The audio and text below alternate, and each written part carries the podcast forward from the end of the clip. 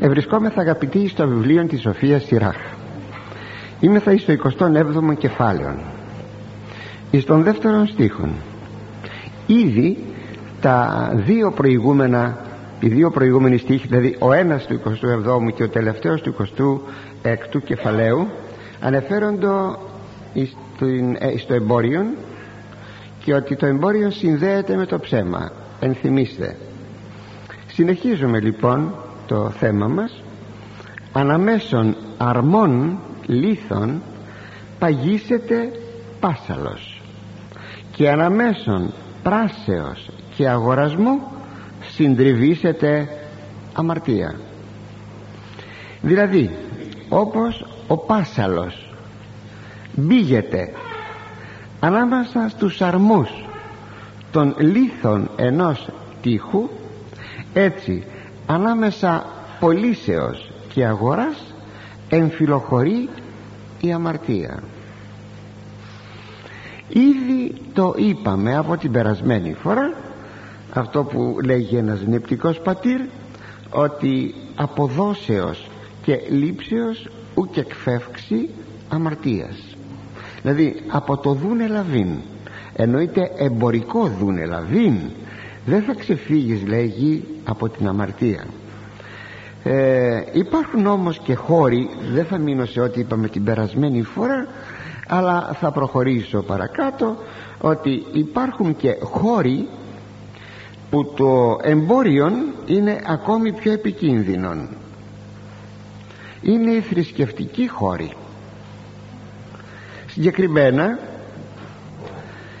για τις θυσίες της Παλαιάς Διαθήκης ήσαν οι πολλούντες και οι αγοράζοντες επειδή τότε ο Θεός είχε πει βέβαια περί των θυσιών και ασφαλώς δεν μπορούσε κανείς να φέρει το μοσχάρι του που θα ήθελε να θυσιάσει από το χωριό του μπορούσε να ήταν στη Γαλιλαία. Πού να περπατάει τώρα το ζώο ή το κατσίκι του ή το προβατό του να το φέρει στα Ιεροσόλυμα. Γι' αυτό ακριβώς εκεί υπήρχε μια αγορά που μπορούσε κανείς να αγοράσει το ζώο που ήθελε και που θα το θυσίαζε εις τον Θεό. Όπως ομοίως εφόσον ήρχονται και από ξένες χώρες άνθρωποι, Εβραίοι δηλαδή έπρεπε να κάνουν ε, αυτό θα το λέγαμε με μια δική μας σύγχρονη γλώσσα ε, να αποκτήσουν συνάλλαγμα. Δηλαδή με άλλα λόγια να χαλάσουν τα δολάρια, τα μάρκα. Προσέξτε δεν έχει τόσο δολάρια και μάρκα. Το λέγω επί το αισθητότερον. Να πάνε δηλαδή στους σαράφιδες στους τραπεζίτες. Και εκεί έπρεπε να κάνουν την, ε, την αλλαγή του νομίσματος. Και αυτοί ομοίως ευρίσκονται εις των χώρων του ναού. Σιγά σιγά ενώ βέβαια ο Θεός είχε ζητήσει να γίνονται αυτές οι θυσίες σιγά σιγά όμως ε, εξετράπησαν αυτές οι δοσοληψίες με αποτέλεσμα ώστε όταν ο Χριστός ανέβηκε επάνω στον, ε, στο, στο ναό να δει ένα παζάρι άνευ προηγουμένου. Και είναι γνωστή η πράξη που πήρε ένα μαστίγιο και είπε αφού τους έδιωξε τους έδιωχνε και τους ανέτρεψε λέει ανέτρεψε τα τραπέζα των κολυβιστών. Ο κολυβιστής είναι ο Σαράφης εκείνος που έκανε την αλλαγή του νομίσματος. Και είπε φύγετε από εδώ πέρα σεις που κάνατε τον οίκο του πατρός μου οίκον εμπορίου και σπήλαιων ληστών. Βαρύτατη βεβαίως οι χαρακτηρισμοί. Οίκος εμπορίου και σπήλαιων ληστών. Έτσι δυστυχώς χώροι μέχρι σήμερα ναών μοναστηρίων μεταβάλλονται σε χώρους αγοραπολισίας και πολλάκις ε, με το πρόσχημα βοηθείας ή του ναού ή του μοναστηριού και όλα αυτά εγγίζουν μάλιστα εκείνα τα οποία πολλούνται εκ μέρους κυρίως του ναού όχι άλλοι έμποροι ε, εγγίζουν και τα όρια του υπερβολικού κέρδους. Θα μου επιτραπεί να πω ένα είδος μαυραγορητισμό για παράδειγμα σας λέγω ότι αυτός ο χώρος στον οποίο εδώ βρισκόμεθα πριν από 37 χρόνια 1960 έως το 1960 ο χώρος αυτός ως γιορτή της Παναγίας που ήταν θα λέγαμε πανθεσσαλικό πανηγύρι ήρχονται οι άνθρωποι από τα χωριά τους πιθανώς κάποιοι γονείς σας πιθανώς κάποιοι κι εσείς να ενθυμίστε ήρχονται με τα κάρα με τα μάξια εδώ εκάθιντο μια ολόκληρη εβδομάδα. Τι έγινε το έξω από τον χώρο της μονής εγώ δεν το έχω δει το 60 ήρθα μεν αλλά δεν τα πρόλαβα αυτά. Ε, έγινε το κάτι το φοβερό. Μέχρι ντιζές υπήρχαν μέχρι μπειραρίες μέχρι πρόχειρα όλα αυτά βέβαια για να εξυπηρετήσουν τους πολλούς ε, προσκυνητάς. Δόξα τω Θεώ δόξα τω Θεώ. Όλα αυτά διώκτηκαν από εδώ και καθάρισε ο χώρος. Μακαριστός Ιάκωβος τους είπε δεν θα ξαναγίνει πανηγύρι εδώ γιατί ήταν μια καθαρή βεβήλωση ας είναι δεν πειράζει υπόθηκε πως τους χαλάσαμε το πανηγύρι ας πούν ό,τι θέλουν. Αλλά τέτοια πράγματα δεν είναι ευπρόσδεκτα εις τον Θεό μα αν είναι δυνατόν μα αν είναι δυνατόν.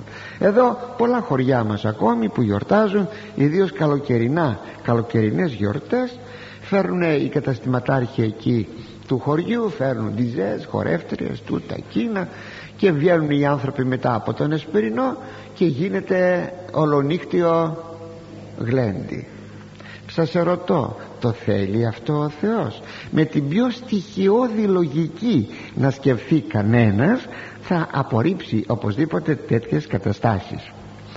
Ακόμη επινοούν και τις λεγόμενες ε, λαχιοφόρους αγορές και μοναστήρια και ναοί προκειμένου ή να κλειστούν ή να συντηρηθούν ε, έτσι βάζουν σαν πρώτο λαχνό μάλιστα κάτι που να προκαλεί ένα αυτοκίνητο μιας τελευταίας εγώ, μάρκας ε, ώστε πρώτος λαχνός αυτός ώστε με τον τρόπο αυτόν να προσελκύσουν και να μαζέψουν χρήματα ε, αν κανείς αγαπητοί μου έχει διάθεση να βοηθήσει ένα ναό ή ένα μοναστήρι μπορεί να βοηθήσει άμα θέλει αλλά όλα τα άλλα είναι απαράδεκτα πράγματα.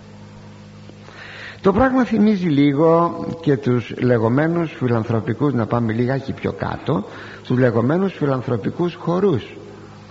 Βγάζουν εισιτήρια λένε λοιπόν ότι ε, τα χρήματα αυτά ή οι παράστασεις ή οι χωροί ή δεν ξέρω τι θα πάνε υπέρ φιλανθρωπικών σκοπών. Αν κανείς πράγματι θα ήθελε να βοηθήσει έναν φιλανθρωπικό σκοπό να πάει να δώσει τα χρήματά του εκεί που πρέπει να τα δώσει. Όχι να μου πάρουν τα χρήματα χορεύοντας εγώ. Τι πράγματα είναι αυτά. Δηλαδή ανταλλάσσω το ποσό των χρημάτων για την ελεημοσύνη με το να μου δοθεί εμένα ένας τρόπος διασκεδάσεως. Και εδώ θα λέγαμε περιττό να πούμε ότι δεν είναι δυνατόν αυτά τα πράγματα να γίνουν δεκτά από το Θεό. Δεν λογαριάζει ο Θεός τέτοιες ελεημοσύνες τις απορρίπτει για να μην πω και κάτι περισσότερο ότι επιφέρει και την οργή του επισύρει και την οργή του Θεού. Και ακόμη ένα εκεί με, την, με το κερί που υπάρχει στους ναούς όχι ο λιγότερο και σε μοναστήρια ε, στην πώληση του κεριού ε, εκεί υπάρχει και η γνωστή μας διατίμηση. Γιατί να υπάρχει διατίμηση; Να υπάρχουν τα κεριά εκεί και όποιος θέλει όσο θέλει μπορεί να ρίξει μέσα στο κουτί. Είναι αλήθεια ότι κάποιοι ναοί ευτυχώς έχουν καταργήσει αυτή τη διατίμηση του κεριού. Ας υπάρχει το κερί. Και ο άλλος ας ανάψει κερί. Δεν υπάρχει θέμα. Ο καθένας κατανοεί και καταλαβαίνει ότι ένα αντίτυπον, αντίτιμον πρέπει να ρίξει ε, στο κουτί του ναού. Και ο Κύριος δεν κατέκρινε το γαζοφυλάκιον του ναού γαζοφυλάκιον θα το λέγαμε σήμερα το παγκάρι του ναού. Δεν κατέκρινε όπως ο κόσμος έμπαινε ή έβγαινε έριχνε τον οβολό του. Σας θυμίζω τον οβολό της χείρας. Ο Κύριος κάθισε λέγει πιο πέρα και παρατηρούσε ο καθένας τι έριχνε μέσα στο γαζοφυλάκιο του ναού δεν κατακρίνει αυτό το θέμα. Μάλιστα έχουμε βλέπουμε στα βιβλία Έσδρας και τα λοιπά της Παλαιάς Διαθήκης ότι πήραν τα χρήματα αυτά τα έπαιραν τα χρήματα αυτά όταν γύρισαν μάλιστα από την Βαβυλωνιακή εχμαλωσία και αγόραζαν υλικά πλήρωναν εργάτες, χρήστες κλπ για να επαναρθωθεί ο ναός. Δεν υπάρχει κανένας ψόγος καμία κατηγορία ασφαλώς. Αλλά το να υπάρχει μια διατίμηση δεν είναι, δεν είναι καλό πράγμα. Και εκείνο όμως που είναι αξιοθρύνητο κυριολεκτικά γιατί μην νομίσετε όταν μια πέτρα τσουλάει κατεβαίνει μια, μια κατηφόρα και μάλιστα όπως λέγεται γίνεται και χιονοστιβάδα εάν υποτεθεί ότι υπάρχει χιόνι γι' αυτό πάμε από το κακό στο χειρότερο κατρακυλάμε διαρκώς είναι η διατίμηση των μυστηρίων δηλαδή τόσο για τη βάφτιση τόσο για το γάμο. Τι άσχημα πράγματα αυτά. Ξέρετε λέγει εάν θέλετε να ανάψουμε τον πολυέλεον τόσα χρήματα θα πληρώσετε. Εάν θέλετε τούτο ή εκείνο τόσα χρήματα θα πληρώσετε. Και τι είναι ο ναός; Παζάρι συναλλαγή. Ο Θεός να μας φυλάξει. Βλέπετε και αποδεχόμεθα όλα αυτά τα πράγματα διότι και οι ιδιώτες οι, οι άνθρωποι θέλουν μια επίδειξη αλαζονική. Να γεμίσουν φερρυπίν τα ντουβάρια με γαρίφαλα άσπρα αν είναι γάμος και τριαντάφυλλα και δεν ξέρω τι και πληρώνουνε. Μα αγαπητοί μου έτσι προκαλείται το ναόν και έτσι γίνεται μια συνήθεια να μπαίνουν αυτά που είπαμε δηλαδή η διατίμησης. Γιατί τάχα αν κάποιος δεν έχει να πληρώσει το ηλεκτρικό του πολυελαίου δεν πρέπει να τον ανάψουμε. Μυστήριο δεν θα γίνει επειδή είναι φτωχός άνθρωπος. Το θέλει αυτό ο Θεός. Προσέξτε γιατί ο ίδιος ο λαός παρακινεί τους ιερείς και εκείνοι με τη σειρά τους παρακινούν το λαό. Γίνεται δηλαδή μια αμοιβαία κατάσταση που είναι τελείως μα τελείως απαράδεκτη. Θέλετε ακόμη; Για να μην πω περισσότερα. Και τα λεγόμενα τυχερά κάποτε δεν υπήρχε μισθός τους ιερείς από την πολιτεία. Σήμερα υπάρχει αυτός ο μισθός. Γιατί να υπάρχουν τα τυχερά αν ξέρατε πόσες φορές μου έπεσε ξέρω εγώ απορία στη Λάρισα εφόσον υπάρχει ο μισθός γιατί να υπάρχουν τα τυχερά τέλος πάντων θα έλεγα τούτο. Το έχουν κάνει κάποιοι. Μπορεί να μην είναι στην πόλη μας αλλά το έχουν κάνει το γνωρίζω αυτό ένα κουτί έξω εκεί ας πούμε στη βορεία στο βόρειο πορτάκι στη βορεία πύλη. Ένα κουτί ε, εκείνος που θα πάει το πρόσφορό του ή θα πάει κάτι ξέρω εγώ να του πει ο ιερεύς και έχει κάποιο χαρτονόμισμα να του πει ο ιερεύς ρίχτω μέσα στο κουτί και, υπάρχει, και μετά αυτά τα χρήματα μπορεί να τα μοιράσουν οι ιερείς μεταξύ τους. Καλά δεν υπάρχει κατηγορία. Ή ακόμη και αυτό το γνωρίζω εάν υποτεθεί ότι είναι μόνος του ένας ιερεύς και μπορεί να κάνει βέβαια κουμάντο στον εαυτό του να τα χρήματα αυτά να τα διαθέσει για έργα του ναού. Ας πούμε μια παιδική χαρά ένα πνευματικό ξέρω εγώ στέκι ξέρω πώς θα το πω κάπως έτσι. Κάτι για τα κατηχητικά σχολεία για να πάρουν ενθύμια κατηχητικών σχολείων κλπ κλπ. Ναι έτσι πρέπει να τοποθετηθούμε. Αλλά είναι γνωστό ότι όταν παρακμάζουν οι ιερείς παρακμάζει και ο λαός. Και όταν ο λαός παρακμάζει παρακμάζουν και οι ιερείς. Διότι ποιος δίδει παρακαλώ ε, τους ιερείς; Ο λαός. Όταν λοιπόν ο λαός είναι σε μια στάθμη παρακμής δεν είναι φυσικό να μην έχει τους καλούς ιερείς και να μεταβάλλεται ο ναός εις οίκον εμπορίου και σπήλαιων ληστών. Σας είπα να μην προχωρήσω παρακάτω για να μην πάω και στην συμμονιακή εκείνη πράξη που θα πάνε κάποιοι να πληρώσουν για να γίνουν επίσκοποι και πρεσβύτεροι να βρούνε πολιτικά πρόσωπα δηλαδή να λέει κανείς δεν χειροτονεί το πνεύμα του Άγιον αλλά φου κύριε φυλακή το στόματί μου εδώ σταματώ για να πάμε στον επόμενο στίχον εις τον τρίτον στίχον του 27ου πάντα κεφαλαίου. Εάν μη εν φόβο Κυρίου κρατήσει κατά σπουδήν εντάχει καταστραφήσετε αυτού ο οίκος δηλαδή εάν ο άνθρωπος δεν συγκρατηθεί με επιμέλεια από το φόβο του Θεού γρήγορα θα καταστραφεί το σπιτικό του. Ήδη το αναφέραμε ότι ο φόβος του Θεού θα συγκρατεί το είπαμε την περασμένη φορά θα συγκρατεί τον έμπορο από τις αμαρτίες του εμπορίου. Είναι πολλές κυριοτάτη όμως είναι όπως είπαμε το ψέμα. Αλλιώτικα λέγει εδώ ο Ιερός Συντάκτης αναμένεται καταστροφή του σπιτικού του του σπιτικού δηλαδή του εμπόρου. Και δεν είναι μόνο η απειλή μιας οικονομικής καταστροφής σαν μια ανευλόγητη εργασία αυτό που θα έκανε ο έμπορος με απάτες, με ψέματα, με αλλά και άλλα δεινά όπως ασθένειες των μελών της οικογένειας του κακός δρόμος για τα παιδιά του και ούτω καθεξής δεν έχει ευλογία δεν έχει. Ενώ η εργασία είναι ευλογημένη από το Θεό όταν όμως είναι μια εργασία που, μετέρχει, που τη μετέρχεται ο εργαζόμενος με ανευλόγητων τρόπων πως θα έχει ευλογία από το Θεό. Θα μείνουμε και θα ξανατονίσουμε ότι μόνον ο φόβος του Θεού είναι εκείνος ο οποίος συγκρατεί τον εμπορευόμενον να μην διαπράξει μικρές ή μεγάλες αμαρτίες. Ένα παράδειγμα θα σας πω αρνητικό παράδειγμα. Πιθανώς να σας το έχω ξαναπεί αυτό παλαιότερα πιθανώς. Το είχα διαβάσει σε ένα θρησκευτικό περιοδικό. Τότε το είχα διαβάσει.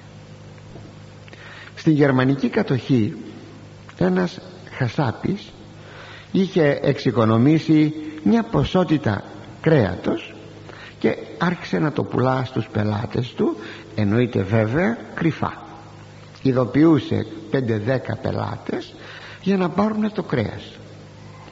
Πριν ξεκινήσει όμως την πώληση του κρέατος πέρασε μια γυναίκα φτωχή γυναίκα που πουλούσε ραδίκια.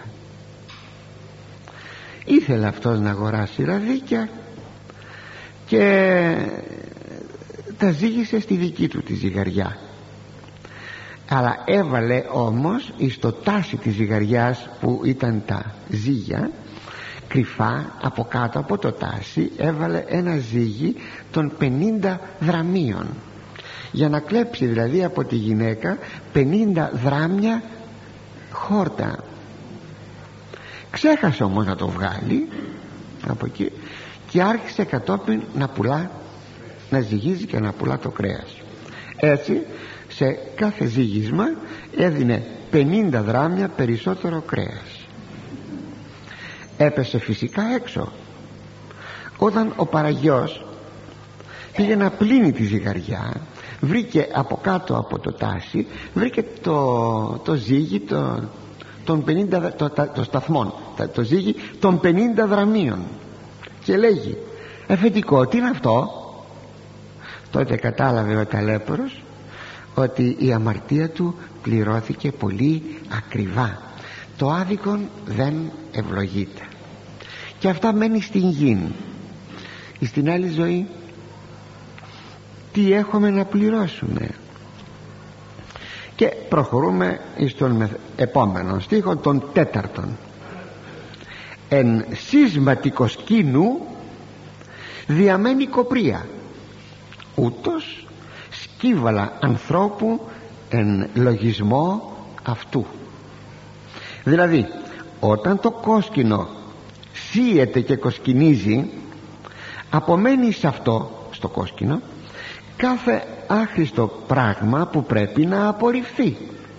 Έτσι και στους λογισμούς του ανθρώπου βρίσκονται πολλά σκύβαλα που πρέπει να απορρίπτονται πρέπει να σας πω ότι αυτό το χωρίο είναι πολύτιμο χωρίο. Πραγματικά είναι πολύτιμο όπως θα το δείτε. Γιατί ενώ συνδέεται ουσιαστικά με τα προηγούμενα χωρία ε, περιδόσεως και λήψεως όμως έχει και έναν ευρύτερον χαρακτήρα. Και αυτός ο ευρύτερος χαρακτήρας αυτού του χωρίου μας ενδιαφέρει πολύ όπως θα το δείτε αμέσως στο νου του ανθρώπου μπορούν να γεννηθούν πολλές πονηρές σκέψεις. Όπως και στο εμπόριο. Ας πούμε χάρη βέβαια υλικού κέρδους όπως μια σκέψη νοθείας ένα, μια σκέψη κλεψίματος στη ζυγαριά ε, απόκρυψη αγαθών με σκοπό την αύξηση των τιμών. Σου λέει μου τελείωσε αυτό το οποίο ζητάς γιατί αυτός έμαθε ότι τώρα αυτό το προϊόν θα κρυβίνει το κρύβει για να το πουλήσει αύριο μεθαύριο πιο ακριβά και ούτω καθεξής ε, αυτές λέει οι σκέψεις στον εμπορικό χώρο λέγει ο Ιερός Συντάκτης πρέπει να περνούν από κόσκινο. Από κόσκινο. Ευρύτερα κάθε σκέψη πρέπει να περνάει από κόσκινο γιατί στο μυαλό μας έρχονται πλήθος πλήθος σκέψεις ε, το λέμε και στη σύγχρονη γλώσσα μας ότι πέρασε από κόσκινο αυτή η σκέψη σου που τώρα την βάζεις σε εφαρμογή. Ε, και ό,τι αλότριο ξένο και επίβλαβες πρέπει βεβαίως αφού κοσκινήσουμε την σκέψη μας αυτή να απορρίπτεται. Δηλαδή μπήκε αυτό το πράγμα στη σκέψη μου δεν είναι καλό θα το πετάξω. Αλλά και γενικότερα για κάθε επιβλαβή σκέψη. Είναι γνωστό ότι το μυαλό του ανθρώπου λέγουν οι πατέρες είναι ένας μήλος. Δεν σταματάει να αλέθει ποτέ. Δεν σταματάει να αλέθει ποτέ. Ακόμα και στον ύπνο. Βλέπουμε τα όγκυρα δηλαδή ο νους ξέρετε άλλο νους και άλλο μυαλό. Να κάνουμε τη διάκριση και άλλες φορές σας το έχω πει αυτό. Το μυαλό αυτό που λέμε μυαλό είναι ο φορέας του νου. Το μυαλό όπως και στα ζώα είναι ο φορέας ξέρω εγώ, είναι κέντρα εκεί ό,τι κέντρα ξέρω εγώ οπτικό, ακουστικό ε, ανακλαστικό κέντρο ό,τι ό,τι ό,τι είναι είναι σε αυτό το, το μυαλό. Αυτό είναι γνωστό το μυαλό το βλέπουμε. Στο ζώο μάλιστα και το τρώμε. Αλλά και στον άνθρωπο το μυαλό δεν είναι ο νους. Το μυαλό είναι υλικό ο νους είναι άειλος το μυαλό είναι ο φορέας του νου δεν σκέπτεται το μυαλό. Ο νους σκέπτεται. Απλώς το μυαλό έχει κέντρα όπως λέμε των ποικίλων ενεργειών του νου. Έτσι το μυαλό κοιμάται. Είναι υλικό πράγμα. Ο νους όμως δεν κοιμάται. Γι' αυτό ακόμη και στον ύπνο μας σας είπα βλέπουμε όνειρα. Και έτσι αφού είναι ένας μήλος ε, ο νους μας ό,τι σπόρια του ρίξουμε σπόρους τέτοιο αλεύρι θα βγάλει. Έτσι το λένε οι πατέρες. Ό,τι μπορεί να βλέπεις στην τηλεόραση επί παραδείγματι τέτοιες εικόνες θα επεξεργαστεί και ο νους σου. Και την επεξεργασία του αυτή θα την προσφέρει κατόπιν στην καρδιά και η καρδιά με τη σειρά της θα αρχίσει να γεννά επιθυμίες και αιτήματα. Πρέπει να προσέχουμε λοιπόν αγαπητοί τις σπόρους ρίχνουμε μέσα στο μήλο του μυαλού μας του νου μας. Και πριν από το μήλο πρέπει να δουλέψει το κόσκινο. Μας έφεραν ήρθαν σκέψεις πολλές πριν τις επεξεργαστεί το μυαλό μας. Ξέρετε σήμερα μυαλό καινού μην τώρα πείτε μια τα λέω έτσι και μια τα λέω έτσι γιατί μυαλό καινούς ε, σήμερα τα ταυτίζουμε στην έκφρασή μας. Στην έκφρασή μας τα ταυτίζουμε. Δεν πειράζει λοιπόν αν τα εναλλάσσω σαν λέξεις. Είναι γνωστό ότι προκειμένου να σκεφτώ κάτι ήρθε μια σκέψη. Προκειμένου να σκεφτώ και να πάρω και απόφαση ε, περνάει κάποιος χρόνος πριν λοιπόν γίνει αυτή η διαδικασία σκέψεως και αποφάσεως να περάσει από κόσκινο. Είναι καλή αυτή η σκέψη ή δεν είναι; Ποιο είναι το κόσκινο; Είναι το Ευαγγέλιο. Το θέλει ο Θεός αυτό ή δεν το θέλει; Αυτό είναι αγαπητοί μου το κόσκινο.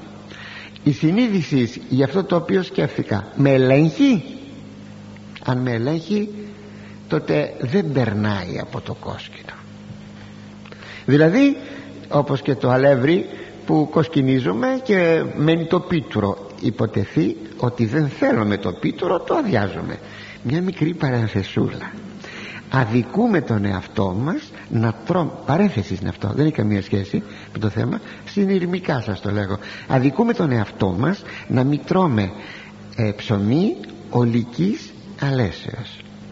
Να αφήνουμε δηλαδή το, ε, το αυτό μέσα το πίτρο διότι βοηθάει πάρα πολύ στην χώνευση στα έντερα. Γι' αυτό έχουμε σήμερα πολλούς καρκίνους των εντέρων επειδή πολλά επειδή μεταξύ δε αυτών γιατί το ψωμί που τρώμε στερείται πιτήρου διότι το, πίτυρο, το πίτουρο ε, το πίτυρον ναι, ε, έχει τέτοιες διαστάσεις που ευκολύνουν την πέψη την, την χώνευση και την ε, έξοδο των κοπράνων αν το βγάλουμε σωρεύονται όλα αυτά μέσα ή στα έντερα και τότε αυτά όλα που σωρεύονται είναι επικίνδυνα.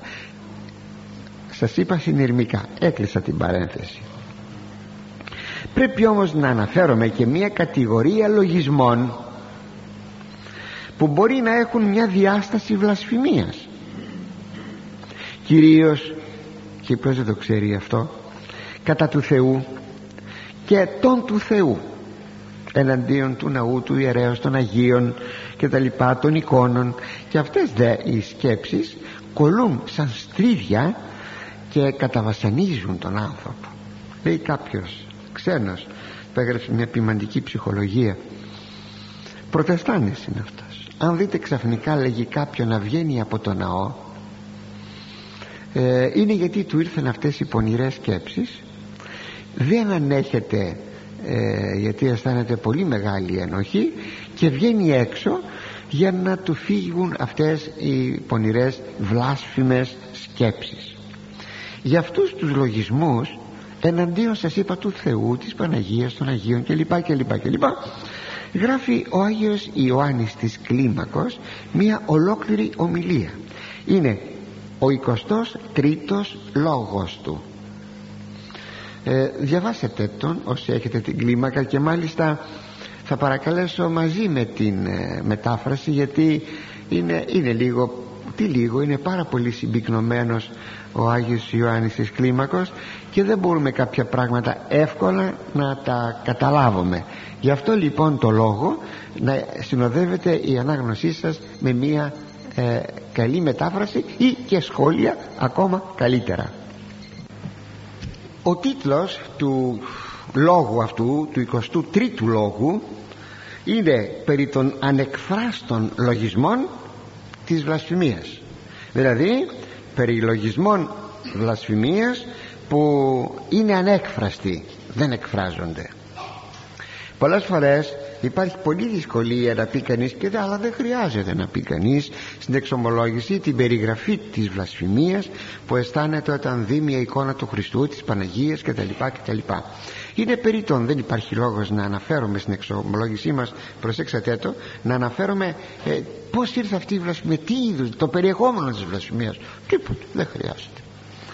Πάντως είναι κάτι που ταλανίζει βασανίζει εκείνους που αισθάνονται αυτό δεν πρόκειται και θα παρακαλέσω εδώ πολύ να προσέξουμε αυτά που θα σας πω ώστε κι αν κανείς από εσάς ταλανίζεται, βασανίζεται από κάτι τέτοιο να απαλλαγεί και να βοηθήσει και κάποιον άλλον πιο πέρα να απαλλαγεί δεν πρόκειται εδώ για μια ενσυνείδητη βλασφημία αλλά για υποβολές βλασφημίας που ο άνθρωπος δεν είναι υπεύθυνος.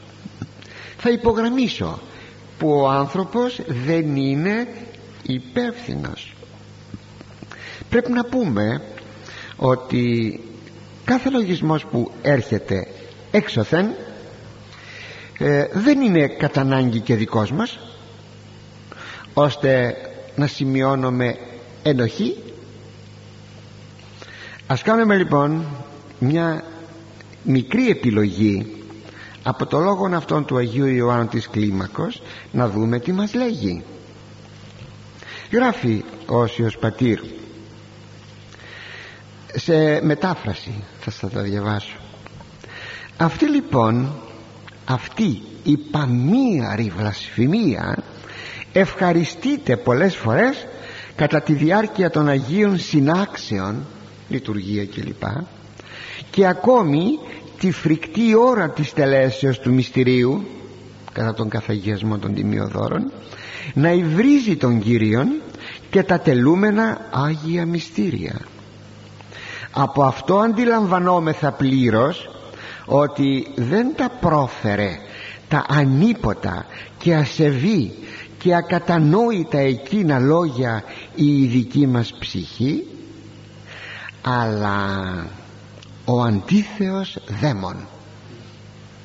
Διότι αν ήταν δικά μας αν ήταν η δικά μου τα άσεμνα και απρεπή εκείνα λόγια πως τότε δέχομαι το δώρον της Θείας Κοινωνίας και το προσκυνώ;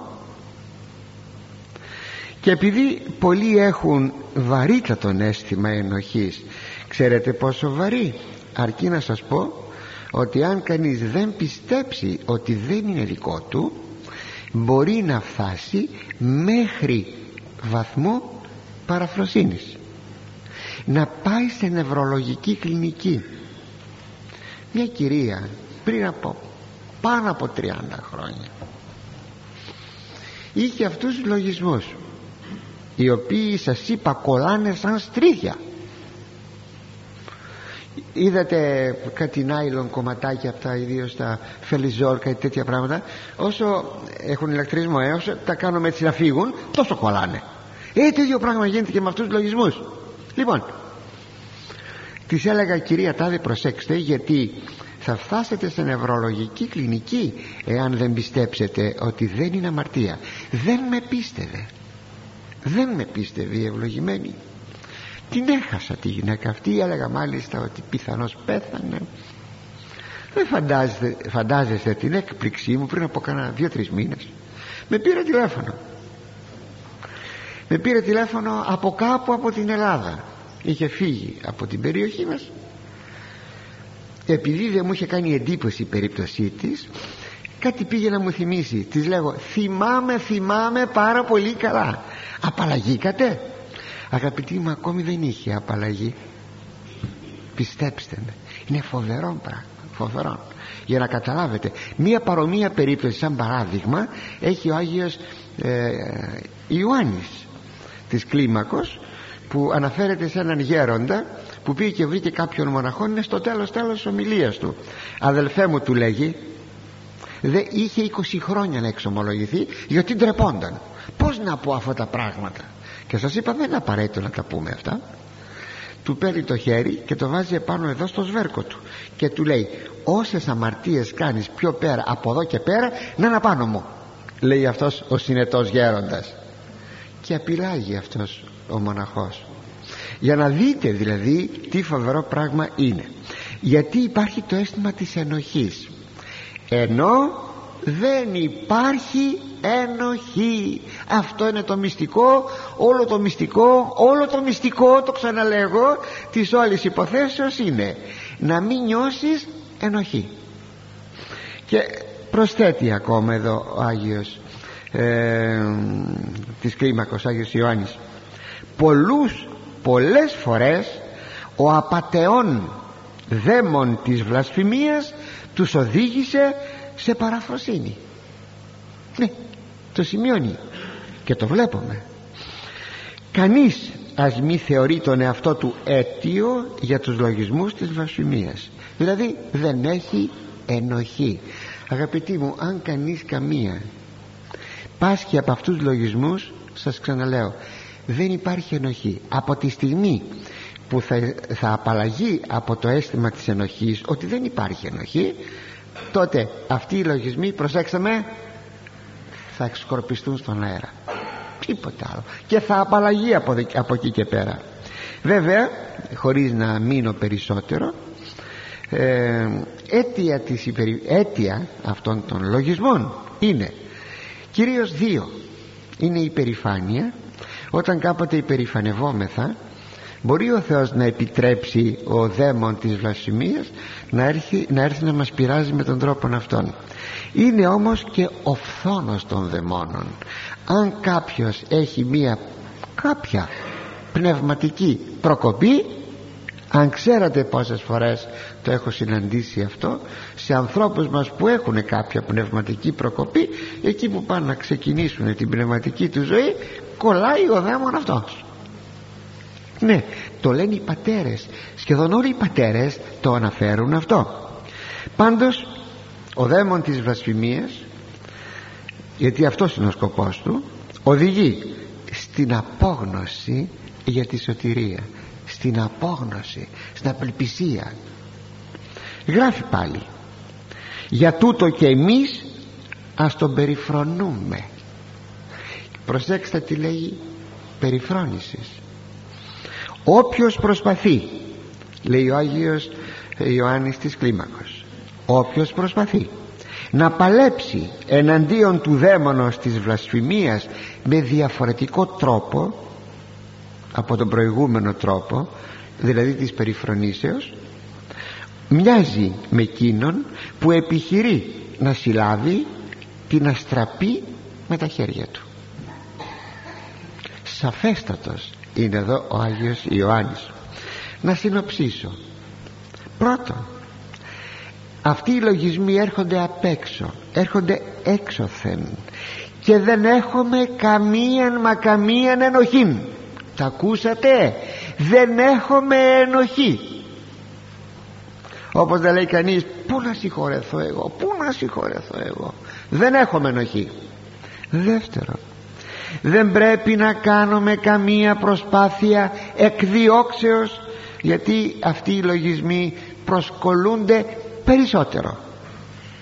Και τρίτον και μοναδικό, μοναδικός τρόπος η περιφρόνηση. Μη δώσετε καμία σημασία. Σαν το σκυλάκι που γαυγίζει ας λέει ό,τι θέλει. Αν θέλετε μπορούμε να κάνουμε προσευχή. Πρώτα θα περιφρονήσουμε τους λογισμούς αυτούς και μετά θα κάνουμε προσευχή. Γιατί αν προσπαθούμε κάνοντας προσευχή να φύγουν οι λογισμοί αυτοί δεν θα φεύγουν ε; Πρώτα θα τους διώξουμε με την έννοια της περιφρονήσεως και μετά θα προσευχηθούμε. Προσέξατε το αυτό.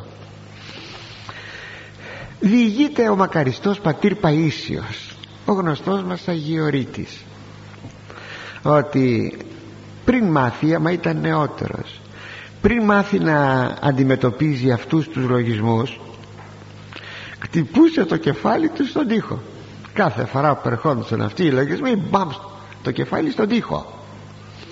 Ακόμη θα λέγαμε και πέρα από αυτούς τους λογισμούς προσέξτε τους βλασφήμους λογισμούς έχουμε και άλλους λογισμούς οι οποίοι είναι ανόητοι βλακώδεις περίεργοι και μας ταλαιπωρούν. Μια φορά μου λέει κάποιος στον Άγιο Στυλιανό που εξομολογούσα με κοιτούσε με κοιτούσε και χαμογελούσε και μου λέει Γερόντα έτσι μου έρχεται να σου δώσω μια καρπαζά στο κεφάλι ναι ξέρετε πόσοι τέτοιοι λογισμοί μας έρχονται. Τώρα εσείς που με βλέπετε εδώ να έχετε λογισμούς εις βάρος μου. Περιέργους λογισμούς που αν σας έλεγε κανείς για να δω πες μου τι σκέφτηκες τώρα να ντρέπεται κανείς να το πει αγαπητοί μου μη δίνουμε σημασία σε αυτά τα πράγματα. Μήλος είναι και αλέθη δεν σας το είπα προηγουμένως. Βγάλει το στην άκρη. Τι σας είπα; Κόσκινο πρώτα. Κόσκινο. Λοιπόν πείτε πολύ απλά μα πολύ απλά αβίαστα. Τι πράγματα αυτά; Ανόητα. Βλακώδη. Και όπως μάλιστα το λέει κοπρία το χωρίον όπως κάνουμε έτσι το κόσκινο και κοσκινίζουμε εκείνο που περισσεύει μέσα ό,τι είναι πέτρες είναι το λέει κοπρία το χωρίο σας είπα το πετάμε απ' έξω. Και τέλειωσε η ιστορία. Αυτή αυτό είναι όλο όλο. Ελπίζω ότι το χωρίο αυτό μας έδωσε κάποια αναφορμή να πούμε αυτά που είπαμε και είναι πολύτιμα. Και πηγαίνουμε στον πέμπτον στίχον. Σκεύη και ραμπέος δοκιμάζει κάμινος. Και πειρασμός ανθρώπου εν διαλογισμό αυτού. Δηλαδή αυτό το δηλαδή πάντα είναι μετάφραση. Τα πύληνα δοχεία του κεραμοποιού τα δοκιμάζει η φωτιά του καμινιού στο καμίνι. Η δοκιμασία και η εξωτερήκευση του χαρακτήρος του ανθρώπου γίνεται με τους συλλογισμούς και τις συζητήσεις του σας είπα να το ανανεώνω κάπου κάπου ότι είναι αρεστόν στους συγγραφείς της Παλαιάς Διαθήκης ιδίως των σοφιολογικών βιβλίων όταν λέγουν αυτά τα αποφθέγματα να τα λένε συνήθως συνήθως καταζεύγει ένα παράδειγμα και μετά το κύριο θέμα. Εδώ τι λέγει τα πύληνα δοχεία του κεραμοποιού. Είναι το παράδειγμα. Και μετά αναφέρεται τι; Στην δοκιμασία και εξωτερήκευση του χαρακτήρου του ανθρώπου. Πάνε αυτά διπλά πάντοτε. Έτσι σας είπα είναι τύπος φιλολογικός αυτός σχήμα φιλολογικό. Και εδώ λέγει ότι η δοκιμασία και η εξωτερήκευση του χαρακτήρος του ανθρώπου γίνεται με τους συλλογισμούς και τις συζητήσεις του. Τι σκέπτεται, τι συλλογίζεται και πως κουβεντιάζει με εκείνα τα οποία συλλογίζεται. Πράγματι αγαπητοί το πως σκέπτεται ένας άνθρωπος και πως εκδηλώνεται με τις συζητήσεις του αυτό φανερώνει το χαρακτήρα του. Οι λογισμοί οδηγούν στη συζήτηση γιατί πολλάκις δεν θέλουμε να κρατήσουμε εκείνο το οποίο σκεφτόμαστε. Συνήθως, συνήθως το λέμε το κουβεντιάζουμε. Αλλά έτσι κουβεντιάζοντας η κουβέντα μας αποκαλύπτει το χαρακτήρα μας. Όσο καλά και αν φυλάγεται ένας άνθρωπος να μην αποκαλύψει ε, τον τύπο του ή τους λογισμούς του δεν το πετυχαίνει ποτέ. Απλούστατα διότι υπάρχουν χαραμάδες από τις οποίες ένας τρίτος απ' έξω μπορεί να καταλάβει τις προθέσεις μας. Ναι. Έγινε προετών πολλών πάνω από 30 χρόνια ένα έγκλημα στη Λάρισα. Δεν θα σας θυμίσω πιο πολλά από το έγκλημα αυτό. Ήταν φοβερό. Υπήρχε ένα και υπάρχει ακόμη ενός ανθρώπου ας μην πω το όνομά του δεν χρειάζεται ένα τροχείο. Πουλούσε και μαχαίρια και τρώκιζε και μαχαίρια ήταν ένας φίλος του στο κατάστημα από το οποίο κατάστημα και εμείς πολλές φορές ψωνίσαμε μαχαίρια αλλά και που αυτός ο φίλος του μας το είπε μια άλλη δεδομένη στιγμή. Λέει στον καταστηματάρχη τον είδες αυτόν που σου ζήτησε ένα μαχαίρι; Αυτός θα κάνει έγκλημα πράγματι επήρε το μαχαίρι και πήγε και έκανε ένα έγκλημα. Όσο να ήθελε να κρυφτεί αυτός μπόρεσε; Δεν μπόρεσε. Αυτές είναι οι χαραμάδες αγαπητοί μου. Καμιά φορά βλέπει κανείς στο μάτι του αλουνού ένα γυάλισμα. Το έχετε δει καμιά φορά; Να γυαλίζει το μάτι περίεργα αφύσικα γιατί; Γιατί απλούστατα η ψυχή μέσα ή τι έχει μέσα. Αυτή τη στιγμή τη δεδομένη στιγμή τι έχει η ψυχή και φτάνει να γυαλίσει το μάτι. Είναι οι χαραμάδες που μπορεί κανείς ο τρίτος απ' έξω να αντιληφθεί τι γίνεται εις αυτόν τον άνθρωπο έτσι απόλυτα στεγανά στον άνθρωπο δεν υπάρχουν. Ούτε επί αγαθών πραγμάτων. Αν κάποιος ευτυχεί είναι χαρούμενος ούτε αυτός μπορεί να το κρύψει ούτε ο ένας ούτε ο άλλος μπορεί κάτι τέτοιο να κρύψει. Μπορεί να σιωπά αν σιωπά τότε ακριβώς γίνεται θα λέγαμε μυστηριοδέστερος. Γιατί αυτό σιωπά τι έχει τι συμβαίνει. Τότε δίνει αφορμή βέβαια για μια περισσότερα υποψία.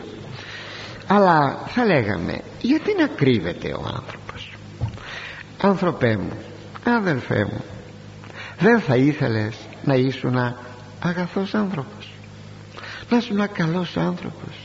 Να μην σκέπτεσαι τίποτε το πονηρό μέσα σου. Να μην επιβουλεύεσαι το κακό κατά τους συνανθρώπους σου. Τότε θα είσαι βέβαια ένας τύπος ειλικρινής ευθύς τίμιος. Και όπως είναι το εξωτερικό σου θα είναι και το εσωτερικό σου το ίδιο. Ένας άδολος άνθρωπος. Στα απομνημονεύματα των όσων ο Χριστός είπε και άκουσε είπε και ελάλησε εκτός βέβαια από τα Ευαγγέλια είναι γνωστό ότι διεσώθησαν και κάποια ε, λεγόμενα λόγια. Όχι λόγια λόγια του Κυρίου έτσι μας διασώζονται στους πρώτους τους λεγόμενους αποστολικούς πατέρες. Και σας το έχω ξαναπεί αυτό είναι αν θυμάμαι καλά στον κλίμεντα των Ρώμης ε, οι εξής θέσεις. Ρώτησαν κάποτε τον Κύριο πότε έρχεται η Βασιλεία του Θεού; Και πότε έρχεται στον κάθε άνθρωπο εννοείται έτσι όταν ο Κύριος είπε ότι η Βασιλεία του Θεού αυτό τώρα είναι στα Ευαγγέλια ότι εντός ημών εστίν είναι μέσα σας. Και είπε ο Κύριος τρία πραγματάκια. Σας λέω αυτό που μας ενδιαφέρει σήμερα. Είπε όταν το μέσα του ανθρώπου είναι ίδιο με το έξω ή το έξω είναι το ίδιο με το μέσα δηλαδή εκείνος που φαίνομαι να μην είμαι διαφορετικός από εκείνος που αισθάνομαι και σκέπτομαι. Τότε λέγει έρχεται η Βασιλεία του Θεού. Ο κρυψίνους άνθρωπος ποιος είναι ο κρυψίνους; Αυτός που κρύβει τις σκέψεις του αυτός που δεν θέλει να εκδηλωθεί. Αυτός ο άνθρωπος δεν μπορεί ποτέ γι' αυτόν να έρθει η Βασιλεία του Θεού. Και προχωρούμε στον έκτον στίχον Γεώργιον ξυλού εκφαίνει ο καρπός αυτού. Ούτως επίρρημα ούτως λόγος ενθυμήματος καρδίας ανθρώπου. Δηλαδή την αξία και ποιότητα ενός καλλιεργημένου δένδρου φανερώνει ο καρπός. Έτσι και ο λόγος η έκφραση των επιθυμιών της καρδίας και των σκέψεων του νου φανερώνει τον άνθρωπο. Έτσι αγαπητοί μου είναι. Έτσι είναι. Όταν δούμε ένα ωραίο καρπό ας πούμε κάτι γιαρμάδες που είναι πολύ μεγάλοι ευωδιαστοί ξέρετε τι θα πούμε; Ότι αυτό το δέντρο που έκανε αυτούς τους γιαρμάδες πρέπει να καλλιεργήθηκε να ποτίστηκε, να κλαδεύτηκε ε, να μπήκε λίπασμα κοπριά και τα λοιπά. Είναι πολύ φυσικό. Αντίθετα ένας καρπός στεγνωμένος μαραμένος φλούδα και κουκούτσι μόνο άμα το δούμε θα πούμε ότι αυτό το δένδρο που παρήγαγε αυτόν τον καρπόν έμεινε χωρίς πότισμα χωρίς κάλισμα χωρίς καλλιέργεια. Είναι πολύ φυσικό αυτό θέλει να πει το χωρίο. Συνεπώς καρπός τον άνθρωπο ποιος είναι; Είναι ο λόγος. Πως μιλάει; Είναι ο λόγος. Τα λόγια του που εκφράζουν βεβαίως τις επιθυμίες και τις επιθυμίες της καρδιάς αλλά και τις σκέψεις του νου. Ο Κύριος μας έδωσε ακριβώς αυτό το κριτήριο προκειμένου να χαρακτηρίσουμε έναν αληθινό προφήτη από έναν ψευδοπροφήτη. Έναν αληθινό άνθρωπο από έναν ψεύτικο άνθρωπο. Πονηρών άνθρωπον. Γενικά θα λέγαμε αγαθών ή κακών ακούστε τι μας είπε ο Κύριος. Είναι από τον Ευαγγελιστή Ματθαίο στο 7ο κεφάλαιο. Από τον καρπόν αυτών επιγνώσεστε αυτούς θα τους γνωρίσετε λέγει από τους καρπούς τους. Τι καρπούς κάνουν οι άνθρωποι αυτοί; Δηλαδή τι αποφέρουν στη ζωή τους; Ποια είναι η ιδιωτική τους ζωή τέλος πάντων; Πως μιλούν, πως κινούνται, πως συμπεριφέρονται; Αυτή είναι η καρπή. Μήτι λέει ο Κύριος συλλέγουσιν από ακανθών στα φιλήν ή από τριβόλων σίκα; Μήπως λέει μαζεύουνε από τα γκάθια στα φίλια και από τα τριβόλια είδος ε, ακανθών είναι τα τριβόλια ε, είπα στα φιλή προηγουμένως. Και τώρα μαζεύουνε σίκα. Ούτω λέει ο Κύριος έτσι. Παν δένδρων αγαθών καρπούς καλούς ποιεί κάθε αγαθών δένδρων κάθε αγαθός άνθρωπος κάνει καλούς καρπούς. Το δε σαπρών δένδρων καρπούς πονηρούς ποιεί το όχι καλό δέντρο ε, κάνει ε, άσχημος. Πονηρός εδώ θα πει άσχημος καρπός. Έτσι και ο άνθρωπος. Ου δύναται δένδρων αγαθών καρπούς πονηρούς ποιήν. Ουδε δένδρων σαπρών καρπούς καλούς ποιήν. Δεν μπορεί λέει ένα δένδρο βλέπετε το πλατέριο Κύριε το διασαφίζει. Ένα δένδρο καλό να κάνει κακούς καρπούς και ένα δένδρο μη χειρότερα να κάνει καλούς καρπούς. Δεν είναι δυνατόν. Και λέγει στη συνέχεια παν δένδρον μη πιούν καρπών καλών εκόπτεται και εις βάλετε κάθε δένδρο το οποίο δεν κάνει καλό καρπό τώρα το έβαλα αυτό παρότι είναι λίγο πιο πέρα από το θέμα μας δεν πειράζει που δεν κάνει λέει καλών καρπών κόπτεται. Το κόβει ο Θεός είναι αυτό που είπα σήμερα στο τηλέφωνο σε κάποιο πρόσωπο να προσέξει ο τάδε γιατί θεομαχεί μη τον κόψει ο Θεός. Προσέξτε μη τον κόψει ο Θεός. Θες να φυλάξει δηλαδή. Το λέει κανείς με φόβο και με τρόμο. Εκόπτεται λοιπόν. Κόβεται και εις βάλετε τι θα πει αυτό; Πηγαίνει στην κόλαση βγάζει το συμπέρασμα ο Κύριος. Άρα γε από τον καρπόν αυτών επιγνώσεστε αυτούς. Συνεπώς από τους καρπούς θα γνωρίσετε τους άλλους ανθρώπους. Ναι στο 12ο κεφάλαιο στο ίδιο Ευαγγέλιο λέει ο Κύριος συμπληρωματικά εκ του καρπού το δένδρον γινώσκεται. Γινώσκεται το δένδρο γνωρίζετε από τον καρπό του πως δίναστε αγαθά λαλήν πονηροί όντες; Σεις κάποια κροατέ μου πως μπορείτε λέγει να λέτε καλά λόγια εάν είσαστε πονηροί; Είστε πονηροί. Πως μπορείτε να πείτε καλά λόγια; Θα βγείτε έξω να με κατηγορήσετε. Το λέει ο Χριστός εις τους ακροατάς του.